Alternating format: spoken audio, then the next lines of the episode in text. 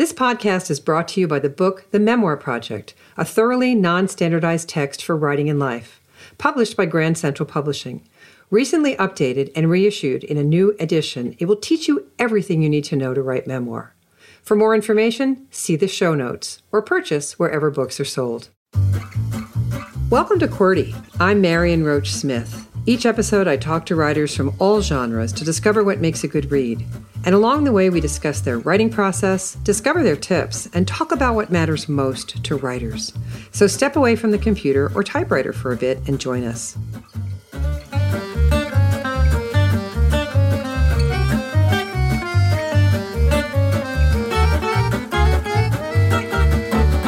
Today, my guest is writer Scott Bane.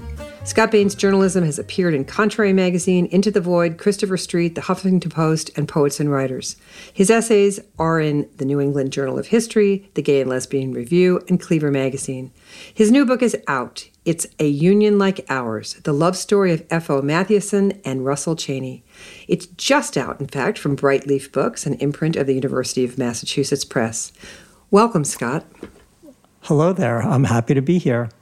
Well, it's a joy to have you here. And let's open our conversation with the topic of discovery and reaction. Writers react to things in their world. In fact, to su- succeed as artists, we must react. And you reacted one day in 2003 when, while thumbing through the newspaper, you came upon a review of the book The Crimson Letter by Douglass Shand-Tucci, a book about gay men at Harvard, highlighting the relationship between F.O. Matthiessen and scholar, the, the scholar and Russell Cheney, the painter.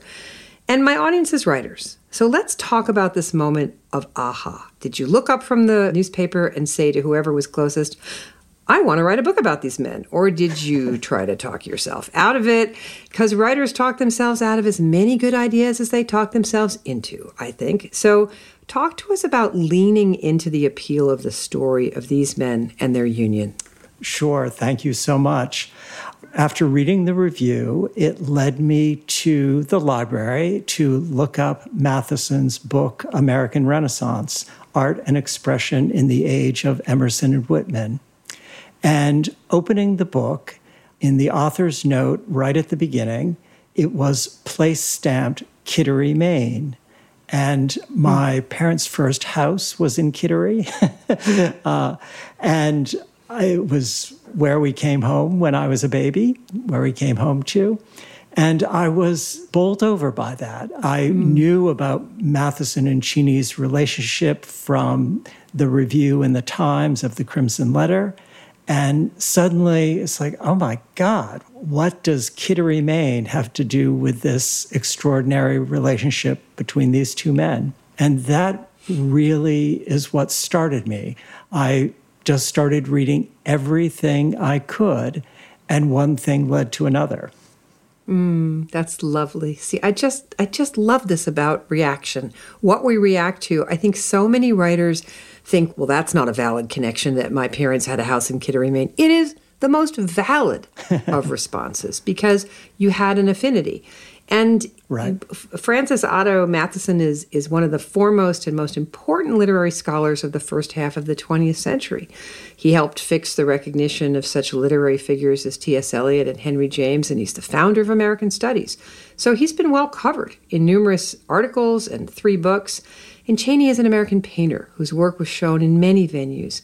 But your differentiator in this book is your attention to how the union of these two anchored their endeavors and allowed, in Matthiessen's case, for his work to, as you write, push the cultural envelope from inside rather than rip it open from the outside hmm. in a time when we did not have the identity language of now. So you've just talked to us about how it was Kittery that brought you, that was the portal in. So, where along the way did you start to formulate this idea that the union itself was what gave these two the strength to in their endeavors? Sure. It was really when, as I say, I started reading everything that Matthiessen had written, starting with American Renaissance and then as you correctly pointed out, the book about T.S. Eliot, the book about Henry James, And the book, though, that really cemented the idea of wanting to focus on their relationship was a book of their correspondence published in 1978 entitled Rat, Rat and the Devil. Rat and the Devil were, were Cheney and Matthiessen's nicknames, if that's the right word to use, for their participation in the elite senior society at Yale, Skull and Bones. And reading these letters, they're extraordinary how intimate and touching and honest they were. It was really eye opening. So that really made me want to focus on both of them and really to try and give Cheney his equal due as Matthiessen's partner. Mm, and you do. It's lovely and absolutely equal. So, We've all heard that Picasso quote that all art is subversive, and it sure gets a lot of play these days on social media, perhaps to its detriment. I'm, I'm, I'm kind of tired of seeing it. But I have to admit that my eye is really drawn to the subversive repositioning of some people to their rightful place these days. I love that Emily Dickinson has a sex life in the Apple TV production of Dickinson, and that the New York Times runs long overdue obits of women who were otherwise ignored in their time. These are subversive experiences in that they upend what we think. And in your book, you skillfully relate the union of these men as being supportive and life enhancing, as we hope any union can possibly be. And I don't know if you were thinking about being subversive, but merely stating the fact of gay life in the early 20th century by laying down fact as plain fact of the supportive homosocial communities you portray, of the existence of a union such as this one, of the real matter of factness of this union on some level, feels, well, to me, like part of that subversive reclamation. But, you know, that's me. So is it? Hmm. I would say yes, it was. That one of the things that impressed me about when I started this project, a number of Matthiessen students were still alive, and I tracked them down and interviewed many of them, not all of them, but many of mm. them, starting with Leo Marx, who just died in November of last year. I'm not quite sure exactly when he died, but Leo Marx was still alive.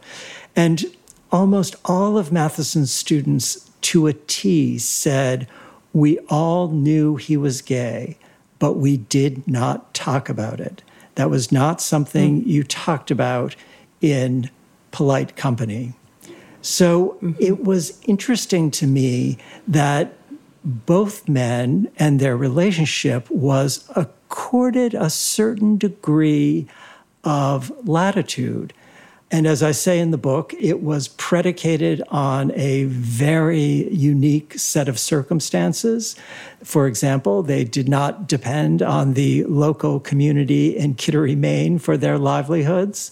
Both of them had come from wealthy families. So they were accorded this degree of freedom.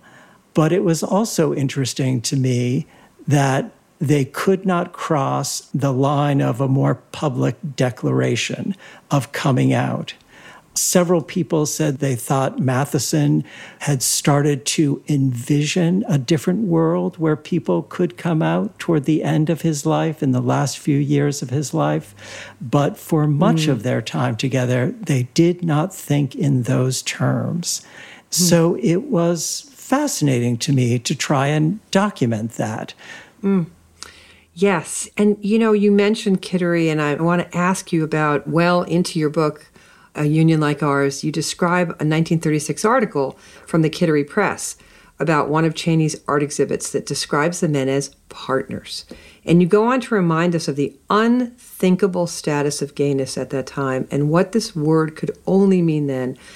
And I immediately flashed to your 2021 essay in Hippocampus under the headline A Union Like Ours in which you cover your own union with your now husband, David, and you include twinned stories of your separate illnesses. It's a really deft piece of work, and I'll put a link of it in the transcript. And it includes a moment when you're critically ill and the doctor questions David's relationship to you. And David, who is not yet your husband at this time, in this one scene, steps out of his usual mild mannered, bow tied, horn rimmed glass answer type of person. And he says to the doctor, partner. And the doctor retorts, we'll say friend. And David replies, no, we'll say partner. And then you have this beautiful line in which you say, Love in a terrifying situation gives people strength they might not know they had. So I can imagine that these stories, yours and David's and Matthiessen's and Cheney's, hold one another up in some way and are informed by one another. But I'm sure I'm missing most of how.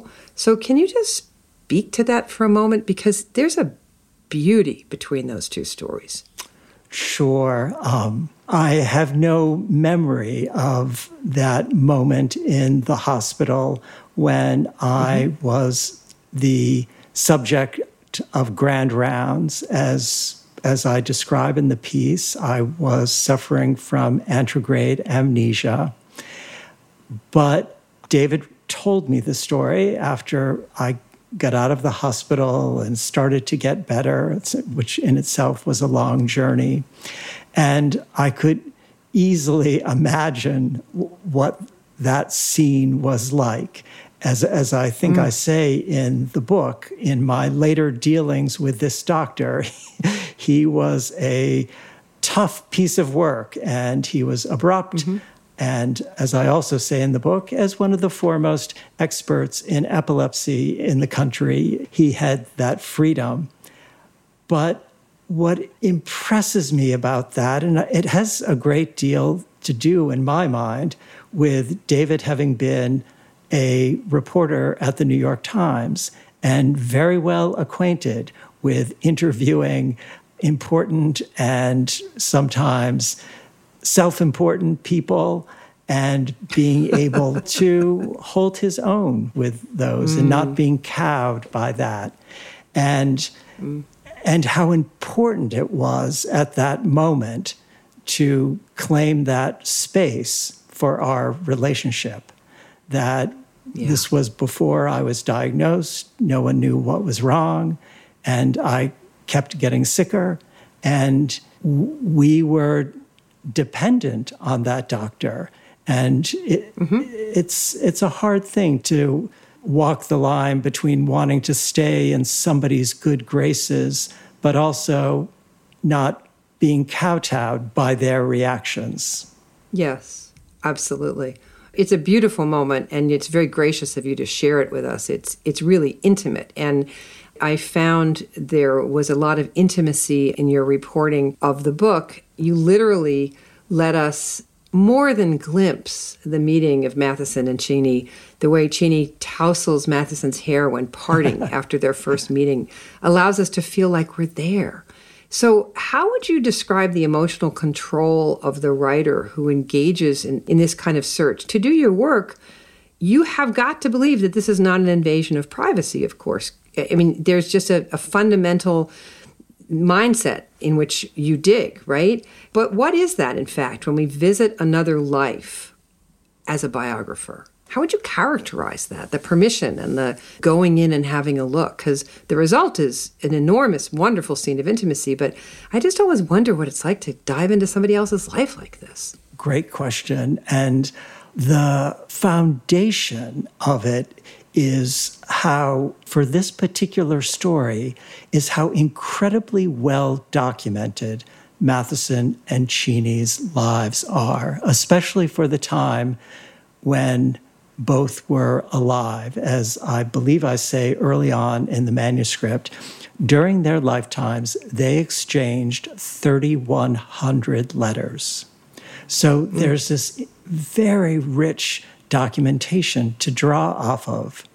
And while I absolutely tried to shine a light on all aspects of their lives, including some of the more difficult ones, because both of them had their own health challenges. Mm-hmm. Matthiessen with probably some form of manic depression, and Cheney with tuberculosis, and in his later years, alcoholism. to try and be honest, but also be respectful and show mm. compassion. That that to me was the most important thing. That there's nothing was off limits, but to be respectful and show compassion. Yeah. And it's beautiful. You hold that line marvelously. And I, I want to give another example of that, staying with this idea of intimacy. You have a lovely paragraph deep in the book in which you state that Matthiessen had an unwillingness to be defined solely through the prism of his sexuality. And you do the same for them. You hold that line, giving us gems of real intimacy that have not one thing to do with sexuality when you take up the naming of their cats. So, to bring up T.S. Eliot again, the naming of cats, as he says, is a difficult matter. It isn't just one of your holiday games. And you have in these pages not only the special nicknames the men had for one another, but the nicknames of the cats and the fact that Cheney and Matthiessen developed a special language which built on their private language of nicknames to talk about their cats. It's a small detail. It has a huge effect on the reader as we feel fully the intimacy of this union, one that perhaps obliterates any biases we might have about who and how we love. For so many writers, the feeling when we write memoir, fiction, biography, is the feeling that we're drowning in detail and we have to choose. You know, we have to curate the best of the best. And in, this is a beautiful choice really requiring a jeweler's eye for detail. So, talk about making that choice amid the 3,100 letters and all the other details from which you choose to illuminate for us this bond. How did you choose the cats? Well, because the cats were so important to both of them. And mm. in the playfulness of the names, as well as their private language, I don't think Matthiessen and Cheney are the first, nor are they the last couple to have that. I think that probably mm. is true for a lot of couples. It's certainly true for David and me. Sort of the there are all sorts of little special words, expressions that are markers of our relationship. So, for example, one, one of them that comes to mind is egg salad for the word excellent. And David, David, again, being a, a, great reporter, he wrote a, a Scott and David dictionary. Uh, you know, it's all of two pages long. But Oh, when we have that, and it is a record mm. of our relationship, and when. I watched Matthiessen and Cheney doing the same thing, or David and me doing the same thing as Matthiessen and Cheney, depending on your perspective, I thought this is timeless. This is what some couples do. Not all, of course. Yes. But it's a it's a marker of intimacy and shared experience. It's perfect. In our family, on the grocery list, you don't write avocados, you write lawyers because abogado. Perfect. so exactly. Anyone looking at our shopping list would say they're crazy. There's the you know oranges, milk, lawyers, um, whatever wheat germ. You know. That's perfect. So, that's exactly that's I yes, wonder. That's exactly yeah, it. That's exactly what you got with that choice, and that's what I'm trying to to get at for the writers listening. That jeweler's eye, that choosing, that curation is so important. It's not that we want everything; it's we want the things that make the point about your argument. And we have, there's another great moment, there's many great moments in the book, and I enjoyed the book thoroughly. But along with the letters, there are other artifacts you view in your reporting. And so there's a photo of Matthiessen standing naked in the surf that you saw, and it has a dual role in the book. When we first read about it, the reader feels this almost inexpressible sense of freedom he was experiencing at the time. Mm-hmm. It's very emotional, and it heightens your argument that he is reaching pinnacles of his very self because of this union, that his love for Cheney heightened his appreciation of art, literature, and the world more generally. And later you refer to that photo again, illustrating that when he takes a teaching job at Harvard, he must relinquish that kind of freedom that the photo captured. And you write that the very self he had found, quote, could not be pushed back underground without the sense of he was being buried alive. So, biographers have to step forward and make such statements, clicking together for us the facts into story. So, when you first saw that photo, did you know you were going to be able to use it twice that way? Did you just say, oh, cool photo? Oh, that's good. Let's see what comes of that. Just talk a little bit about that evolution sometimes of the of the physical that we get offered when we're researching somebody and not quite knowing or knowing from the beginning what you're going to do with it? Oh, sure. That's a great question. And I love that photo. I'm mm. pretty sure, as I believe I say in the book, that it took place at Sea Point Beach, which is a beach in Kittery. I went there when I was growing up. Uh, my mother didn't like it. She felt it was too isolated, but we did go there sometimes. And just seeing that photo and seeing him with the big piece of seaweed draped around his neck and covering his genitals like a like a feather boa, it. I, I, I, loved it. It, it was. Yeah. It was. It, as I say, Kittery and being in Kittery with Cheney gave Matthiessen a chance to relax and let go and have fun and just all, all of that. And I would also say again, probably my own life served as a touchstone in this, that there have been times, as I think I say in the book, David and I go a lot to Provincetown at the end of Cape Cod. And there have absolutely been times at the end of a day when we've gone swimming that we've been skinny dipping and sort of skinny mm-hmm. dipping with someone you love is a profoundly special, it's like what it must have been like to have been in Eden, if if you if you mm-hmm. uh, believe mm-hmm. believe in that, it's a mm-hmm. primordial experience. And again, I thought this is why this was so important to Matthiessen. It allowed him to tap mm-hmm. into those things, and they were so powerful that, as I say later in the book, that he couldn't push that self down without the sense that he was being buried alive. Uh, again, it's he and Cheney were living in a more repressive era in which we then we live now. But the era was changing. And I think mm-hmm. it's all the millions of individual decisions like that and experiences like Matthiessen and Cheney's that lead to the place of like, mm, no, I can't just turn this off. This is who I am. Mm-hmm. And one's personal life is separate from one's professional life. But in the best of worlds, there is some continuity between the two. And he was moving toward yes. that. Mm-hmm. Mm-hmm. I just love how generous you just were in that answer about skinny dipping. And, you know, we have this sense of biographers. I think we have this sense of biographers, of reporters deploying cool detachment from their work.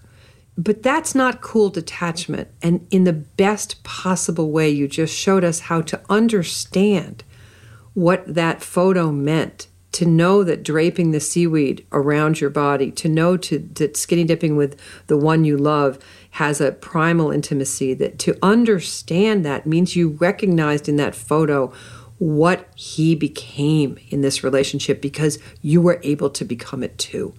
And I think that lack of cool detachment it's so generous of you to bring that up because I think there's so many people listening to this for whom that will liberate them to some degree to understand that you do bring your own sensibility into the room when you write. You bring your pathology, you bring your whole self. You're not supposed to leave those those responses home quite the opposite. I don't know that a different person would have the same response to that photo, but I love the one you had because I had it too. I got teary at the first description of it. So Um, beautiful. Oh, thank you. So I, I want to just talk for a minute about how to write into what we don't know. You were not there. And while you have done exhaustive research and you obviously bring a beautiful palette of sensibilities to the responses you have to, to all of that research, you fully brought these men into our lives. But when confronted with the unknown, you walk right into it. In one passage, asking directly about how Matthiessen and Cheney portrayed their relationship to a house guest at their home in Kittery. You actually propose it to us as a question. And it's the authority you have established as knowing their sensibilities that you use when you are able to write. Answering your own question, you say, quote, they were most likely discreet and formal because that's who Matthiessen and Cheney were as people. So let's talk about writing into the void and the authority you need to do so. When did that authority reveal itself to you? I mean, you're an essayist, I've read your essays.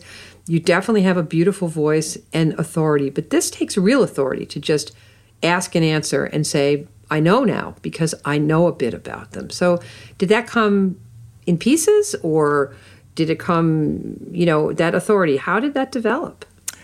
That's a great question. And I would say it developed over time. Some of it was the product mm. of being married to a New York Times reporter who read my early drafts. Ah, that'll do it. And would say to me, You don't need to attribute this. You know this at this point.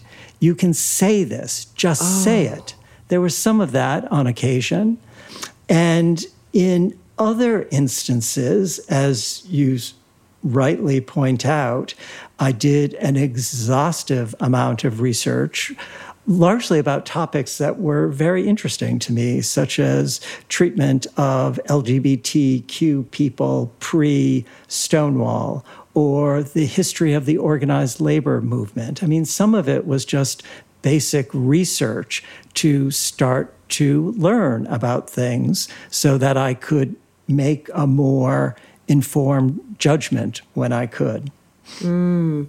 As we wrap this up, let's talk about that. Mean, there's an awful lot of American history behind this tale.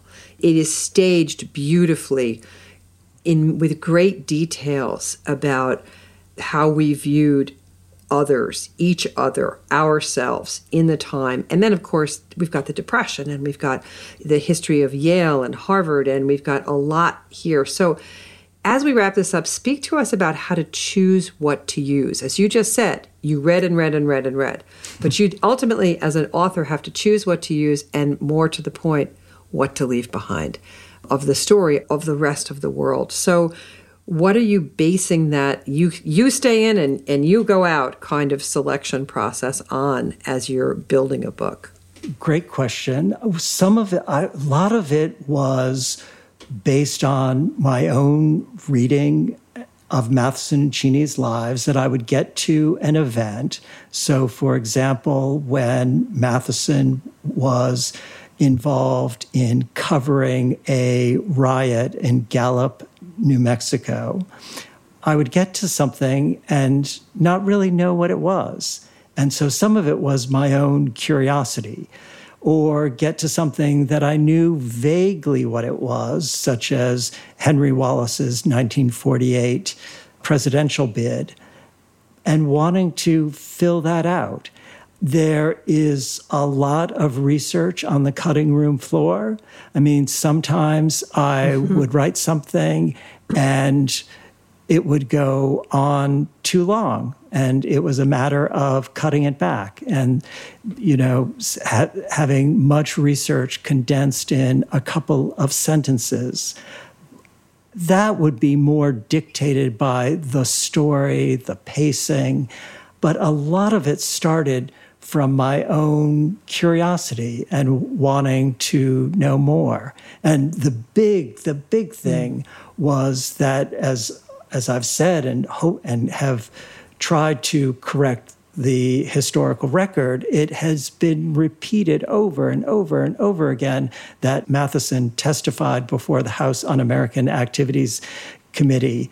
And so I went and tried to find that testimony. And when I couldn't find it, I discovered that he, in fact, never did testify.